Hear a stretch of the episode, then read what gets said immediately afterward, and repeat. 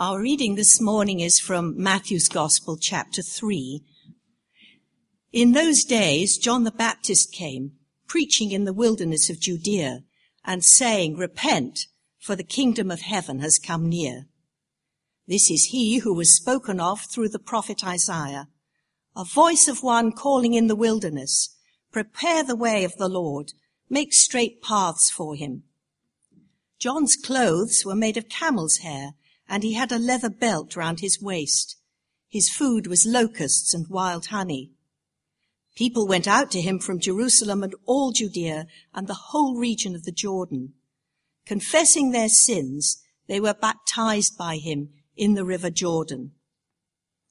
But when he saw many of the Pharisees and Sadducees coming to where he was baptizing, he said to them, You brood of vipers, who warned you to flee from the wrath, coming wrath. Produce fruit in keeping with repentance. And do not think you can say to yourselves, we have Abraham as our father. I tell you that out of these stones, God can raise up children of Abraham. The axe has been laid to the root of the trees, and every tree that does not produce good fruit will be cut down and thrown into the fire. I baptize you with water for repentance, but after me comes one who is more powerful than I, whose sandals I'm not worthy to carry. He will baptize you with the Holy Spirit and fire. His winnowing fork is in his hand, and he will clear his threshing floor, gathering his wheat into the barn and burning up the chaff with unquenchable fire. Then Jesus came from Galilee to the Jordan to be baptized by John. But John tried to deter him, saying, I need to be baptized by you, and do you come to me? Jesus replied, Let it be so now. It is proper for us to do this to fulfill all righteousness. Then John consented. As soon as Jesus was baptized, he went up out of the water. At that moment, heaven was opened and he saw the Spirit of God descending like a dove and alighting on him. And a voice from heaven said, This is my Son whom I love. With him I am well pleased. Well, thank you, Hazel, and uh, good morning to all of you. And I'll pray as we begin. Psalm 119 says these words, Turn my heart towards your statutes and not towards selfish gain. Turn my eyes away from worthless things. Preserve my life according to your word. Father, we do confess that our eyes and our hearts are so often consumed by what is worthless. And so we pray this morning as we look at your word, you would show us what is of immense worth that we might worship you for Jesus' sake. Amen. Well, just recently, a website featured an article in which it attempted to list the top 30 things that people in our world today love. And the website claims if you are human, the chances are you will love these things. I wonder if you agree. Here are some of them. Beaches, the Beatles, clothes, corgi, fireworks, flowers, grandparents, ice cream, money, movies, music, noodles, pillows, pizza, social media, sport, sugar, and the sun. That is the spherical star in our solar system, not the newspaper. This is what we love. And I wonder what that says about us. What do our passions reveal about us? What do we like? In 1677, the Scottish pastor Henry Scougal wrote his famous book entitled The Life of God in the Soul of Man. And he says this, the worth and excellency of a soul is to be measured by the object of its love. That is, it's possible to measure someone's greatness by what they love. We can tell a lot about someone by what gets them excited so we often get to know people by asking them this kind of question once we get over the basics of what's your name and where do you live. We might ask, well, what do you love? What do you get excited about? What thrills you? In social networking, we want to know what people's likes are, what they approve, what they value. This gets us to the heart of a person. Well, it's certainly true of human beings, and it's also true of God. In today's passage, we get an insight into what God really loves, into what gets God excited, into what pleases Him. So I wonder if you've ever asked that question before. What does God love? And it's really astonishing because what, once we see what God loves, it will help us to see what is of ultimate value. It will help us to see how misdirected our love so often is. And it will help us to know how to live because we'll know what pleases God. If you were here last week, you'll know we began a series looking at Matthew chapter 3 and 4. Matthew is helping us to prepare for the coming of Jesus. And we saw that Jesus' coming happens in two stages. He has come, but is still to come. So we find ourselves in a similar position to Matthew's original hearers. We are those who await the coming of Christ. Last week we thought about his mission. Jesus will come to save and to judge. So we must repent. And today we're looking at Jesus' public unveiling, his baptism. It's a bit like the World Cup opening ceremony, or the book signing, the drawing back of the curtains, the cutting of the ribbon. His baptism is his public unveiling. And what is so significant is that right at the start, the Almighty God gives us his verdict of Jesus. If we weren't quite sure what to make of Jesus, God gives us his judgment. He tells us who he is and what he thinks of him. And we see in God's public declaration his absolute approval of Jesus. Listen to the voice that was from heaven. Have a look at verse 17 in your Bibles. This is my son, whom I love. With him I am well pleased. Jesus is God's beloved son. And he says, look, look at Jesus. See who he is. See what he's come to do. See what I think of him. You see, God wants us today to understand his unceasing and unquenchable love for his son. And so the question we need to think about this morning is this. Why? Why does the Father love the Son like this? What is it about Jesus that gets God so excited? And if today we do not feel this way about Jesus, perhaps the thought of loving Jesus seems a bit bizarre, we've got to ask, what is it that we've missed out?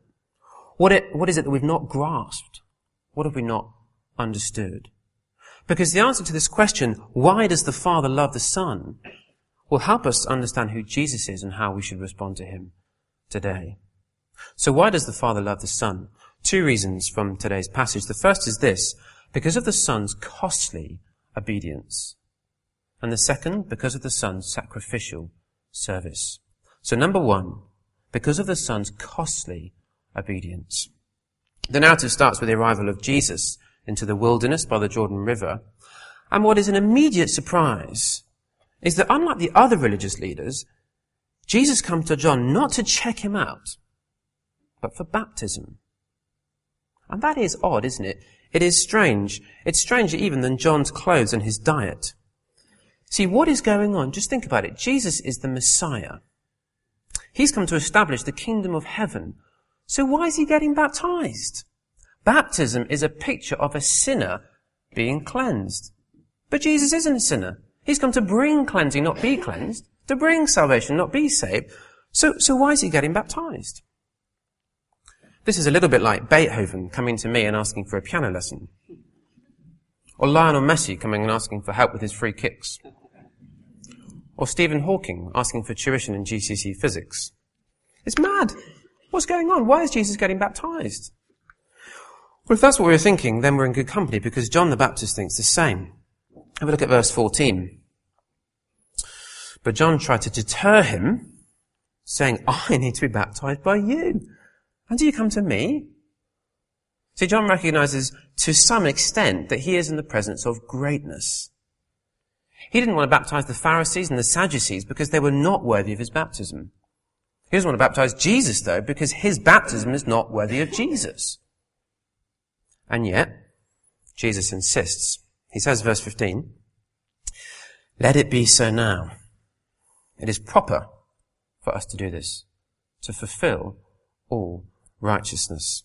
So here we have the answer, straightforward. This is why Jesus is baptized, because he wants to fulfill all righteousness. That's what he's come to do. And yet we're probably still thinking, well, what do you mean, Jesus? John seems to be happy with the explanation, but it's not immediately obvious to us. Well, I think it's along these lines to fulfill in Matthew's gospel especially speaks of keeping the Old Testament promises of God. So Jesus is doing what God has said he will do in the Old Testament to fulfill keeping God's promise.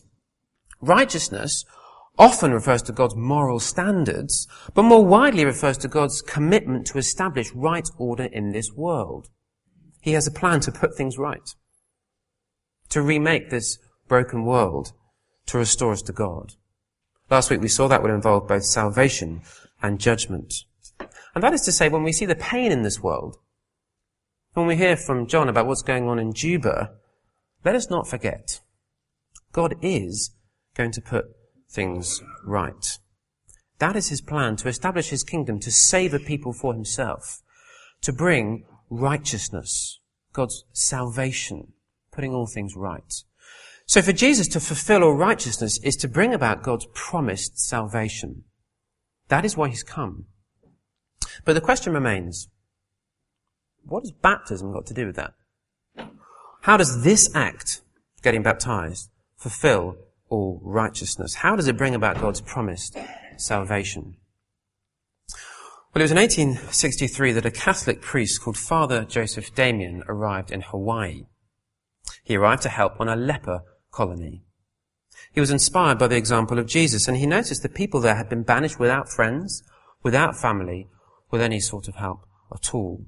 Their lives were desperate and lonely. Others forgot about these lepers, but not Father Damien. He went to live among them. He did all he could. He buried the dead, cleaned the water system, built them homes. He set up a school, a hospital, two church buildings. He lived among them and he loved them. And then, in 1885, 20 years after he'd first been with them, the lepers learnt the full extent of his love. They were sat in church one Sunday morning as Father Damien stood up to preach, and they could not believe their ears. They were stunned when he began his sermon with these words, We, lepers. For he too had caught the disease.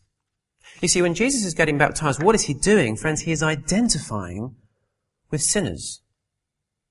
He is identifying with us. He's standing with us.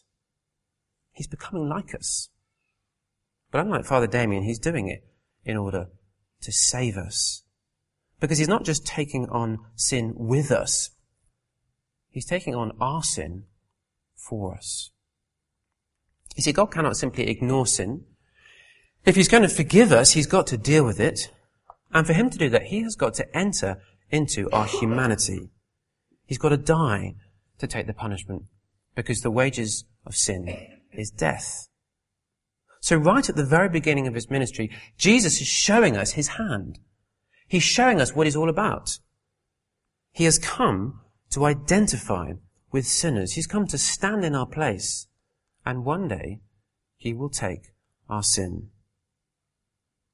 Isn't it encouraging for us that Jesus is determined to do this? See, John thinks it's mad that he's getting baptized, but Jesus insists. The crowd later will want to crown him, but Jesus wants the cross.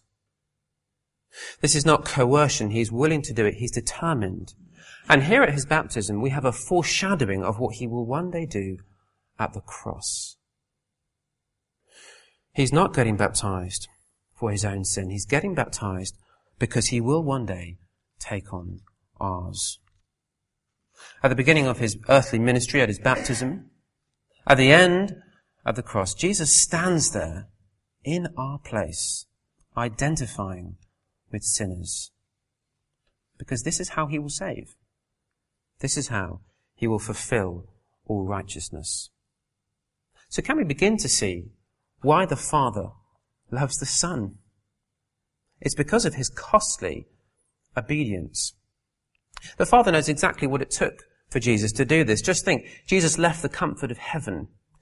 He left the praise of angels, the intimacy of his Father. He emptied himself. He gave up many of his divine privileges. He gave up many of the benefits of his divine nature.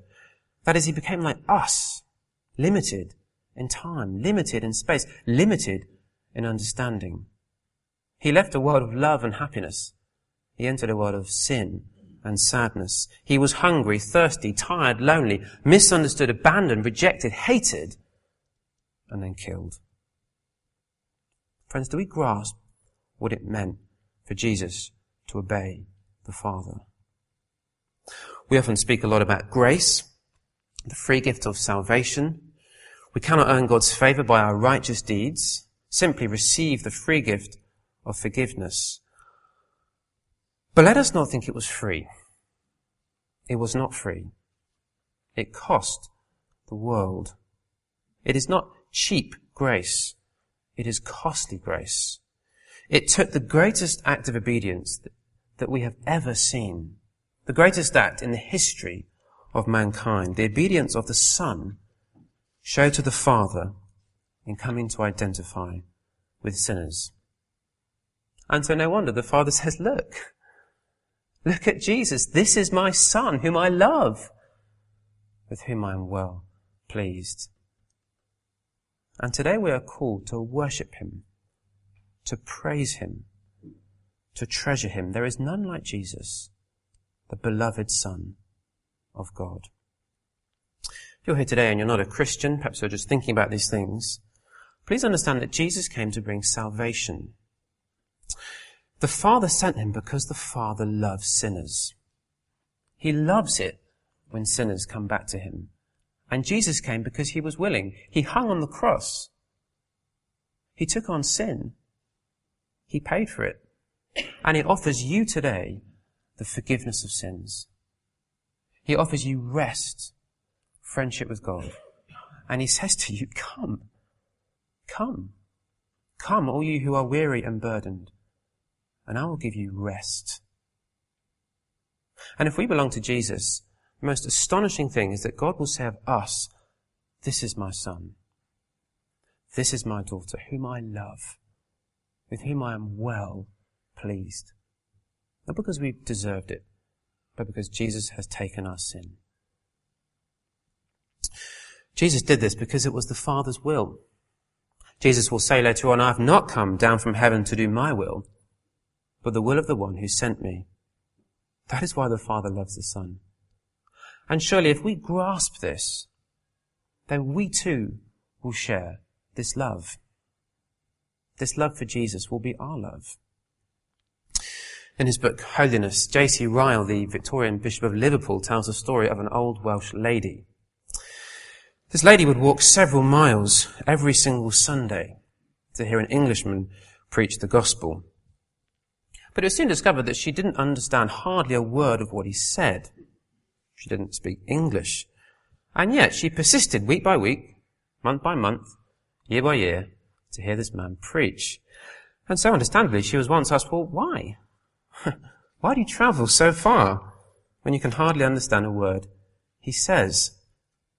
And she said, though she didn't understand much of what he said, this preacher used the name of Jesus in his sermons more than anyone else she knew.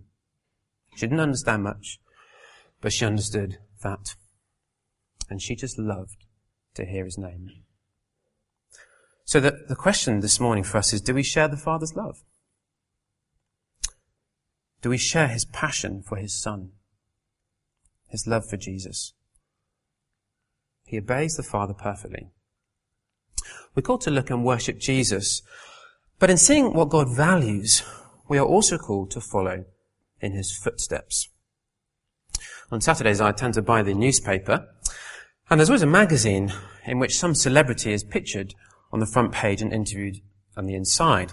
I try and read it because I'm often accused of being a bit of a cultural dinosaur, not very up to date with popular culture, so it's my attempt to try and make some steps in that direction. And I've often noticed that on the front page there's a phrase or a slogan or something which describes the characteristics of the person inside. And there are certain characteristics which appear time and time again. Attitudes that as a society we cherish. Things like these. Rebel, radical, nonconformist, free spirit, addict, hedonist, and so on. Because in theory we love the person who doesn't have any regard for authority. The rebel without a cause. But just imagine one week, the newspaper decides to interview a teenager who obeys their parents perfectly. Squeaky clean. Probably spotty. And the words on the front page are these. Obedient. Submissive. Respectful. Compliant. Great personal cost. No one would read that. It's so boring. Because our culture is not one in which obedience is prized. It's not one in which cost is prized. And yet we are encouraged, we are encouraged as a society to value personal freedom, personal comfort above all else. And yet what we see here is that our God loves and cherishes costly obedience. And if we show the heart of God, while our world prizes comfort and security, we will want to be known for our costly obedience. And the way that we demonstrate that is in human relationships. It's no wonder, is it, that the New Testament goes on to say, children, obey your parents. Wives, submit to your husbands. Slaves, or we might say workers or master, um, obey your employers. Church members, obey your leaders. Citizens, submit to the governing authorities. Because God loves and cherishes costly obedience. It's not easy. It's costly. It's costly to pursue sexual purity. It's costly to pursue faithfulness in marriage. It's costly to be generous financially. It's costly to, to, to forgive those who offend us. It's costly to make a stand as a Christian at work. It will be costly when we commit time to serving at church, week by week. It will be costly when members of our church leave this city and this country to serve God overseas, like Jonathan Greenaway. It'll be costly for us to give more money to see the gospel flourish in East Oxford and beyond. It'll be costly for us to make a stand on the Bible's teaching on sexual ethics and the family. But let us remember, our God loves costly obedience. So if you're faced with a choice this week, whether to obey or not, whether to keep on obeying or not, whatever the cost, remember, God loves it when we do. He delights in it because we're acting just like his son whom he loves. That's the first reason the Father loves the Son, because of the Son's costly obedience. But you might just be thinking, well, what is it about God? Is he a bit egotistical? Does he just like it when people do what he says? Is he like a smug parent? I love it when my children obey me, particularly in public. Is that what's going on? Well, the answer is no, because as we've already seen and see more clearly, the Father's will is always for the good of his people. We see that Jesus, in his obedience, though costly, was an act of service to other people. And so the second reason the Father loves the Son is because of the Son's sacrificial service. Jesus is baptized. He then stands up out of the water, and at this moment heaven is opened. The Spirit of God descends on him like a dove, in the form of a dove. A light shines on Jesus. There's a voice from heaven. This is my Son, whom I love, with whom I'm well pleased. Now, if you know the Old Testament, then this saying of God may well ring a bell, or perhaps a couple of bells, because this pronouncement is a combination of two similar pronouncements in the Old Testament. One from Psalm 2, the other from Isaiah 42. And they help us understand what God wants us to understand about Jesus. They each speak of a promised person, a king and a servant. And what we see is that God is saying that Jesus fulfills them both. He is that king and he is that servant. So just listen to this from Psalm 2. The king in the psalm says this, I will proclaim the Lord's decree. He said to me, you are my son. Today I become your father. Ask of me, I will make the nations your inheritance, the ends of the earth your possession. This psalm is about the coronation of God's king. God declares this king to be his son. He's the one who will rule in his place. Now the great King David, we know, was promised that one of his descendants would be God's greatest king of all. He would reign on God's throne, not just in Israel, but over the whole world. Not just um, for his lifetime, but for eternity. And so here at Jesus' baptism, God is saying that this promised king, this Christ, this Messiah, is Jesus, his beloved son. But what kind of king is he? Well, hear this from Isaiah 42, and Daniel read this earlier. Here is my servant, whom I uphold, my chosen one in whom I delight. I will put my spirit on him. He will bring justice to the nations. He will not shout or cry out or raise his voice in the streets. A bruised reed he will not break, and a smouldering wick he will not snuff out. In faithfulness he will bring forth justice. He will not falter or be discouraged till he establishes justice on earth. So as Isaiah here speaks of the servant of God. He's chosen by God. He delights God. He's indwelt by his spirit. He brings justice. He brings salvation to the ends of the earth. He's almighty. And yet at the same time, he's gentle. When a wick is smouldering, about to die out, he will gently blow on it so that it relights. When a reed is bent and about to break, he will tenderly hold it till it heals. And what will the servant do? Well, Isaiah tells us he will suffer.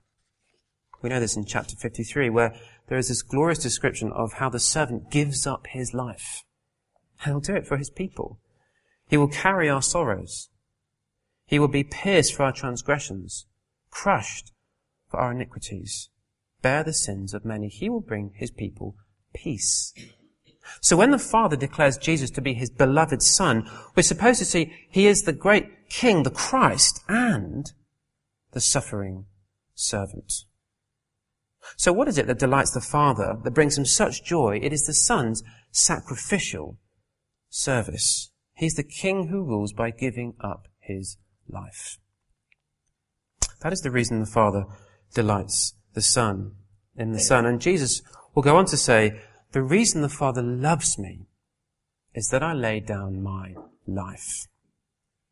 It's true, of course, the Father has eternally loved the Son, but there is something specific about the sin-bearing mission of Jesus that brings the Father such joy. Because the Father loves sinners. Because the Father loves to welcome us back. And that is why the Father has a special and unique love for Jesus. Because of the Son's sacrificial service. As a parent, it is of course normal to have deep affection for your own children. You love them no matter what. But there are certain things that do bring particular delight. One of the interesting things about my experience having two children is seeing the way they relate. Of course, this can be a bit tricky. It's probably fair to say there are times when Joshua, my son, is not always that gentle with Molly, my daughter. But just occasionally he can look after her quite well. And uh, if you know my daughter, you know that she has an interesting way of moving around. Some of you do. She likes to shuffle. And so it's slightly unfortunate that in our house, our stairs are too narrow to have a stair gate. And for some reason, when Molly is upstairs, the one place she always wants to go is the top of the stairs and down. So the other day I was looking after them, responsible father, and uh, I decided to leave them upstairs on their own, just to go and get something. And I came back, and I found Joshua at the top of the stairs, about three steps from the top, back to me, lunging forward at full length, holding Molly, from stopping her from going down, saying, Molly, Molly, stop. Now, it was a, it was a proud moment for me. I was slightly relieved. but it was a beautiful act of service for his discomfort and her pleasure.